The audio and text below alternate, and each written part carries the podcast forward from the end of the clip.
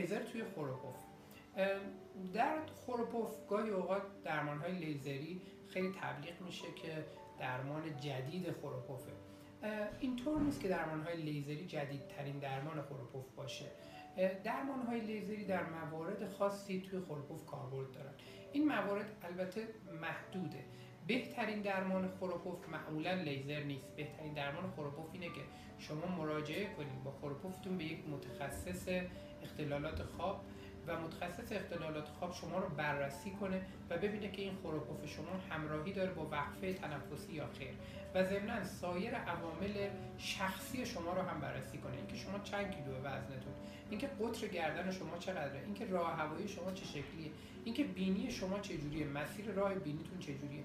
اینی که این خروپوفی که دارین شباس این خروپوف اگه روزم بخوابین یا اگه پهلوان بخوابین دارین یا ندارین. اینکه چند سالتونه شما؟ اینکه شما بیماری همراه دارین یا ندارین. همه اینا رو یه متخصص ارزیابی می‌کنه و بعد بر اساس اونها تصمیم می‌گیره که بهترین درمان برای اون فرد چیه. اینطور نیست که ما یه درمان داشته باشیم بگیم این بهترین درمان برای خروپوفه برخلاف اون تصوری هم که وجود داره درمان های لیزری کاربردشون در خروپوف محدوده. درمان های لیزری معمولا نیاز به چند جلسه تکرار دارن. فقط در کسانی کاربرد دارن که مسیر راه هواییشون به وضوح در معاینه تنگ باشه و با لیزر بدونیم که با برداشتن بعضی قسمت های راه هوایی می‌تونیم مسیر رو بازتر کنیم.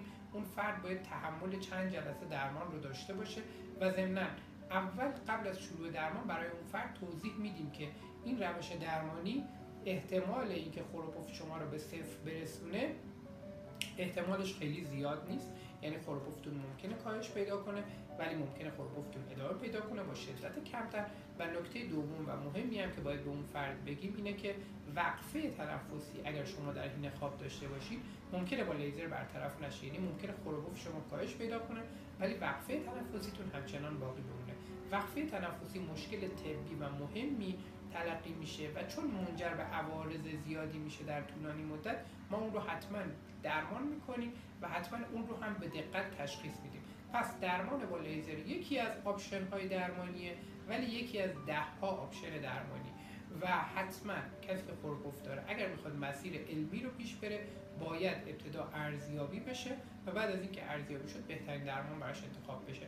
فراموش نکنیم که آدما مثل ماشین نیستن. اینجوری نیست که همه آدما یه موتور یکسان داشته باشن و وقتی که باز می‌کنی بدن اون فرد رو یا نگاه می‌کنی موتور ماشین A با B دقیقا مثل همه.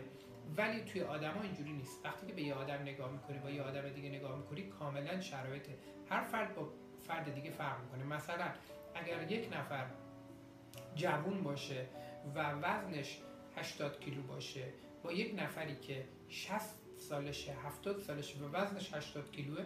ما دو نوع متفاوت به اینا نگاه می‌کنیم و دو نوع متفاوت این افراد رو درمان می‌کنیم. و این قضیه رو من در مورد سن مثال زدم. در مورد همه فاکتورهای دیگه هم این قضیه مهمه. حتی اینکه اون فرد چه جور سبک زندگی داره. مثلا اون فرد سبک زندگیش پشت میز نشینیه یا کار دستی انجام میده. تمام اینها در تصمیم گیری نوع درمان برای ما مهمه.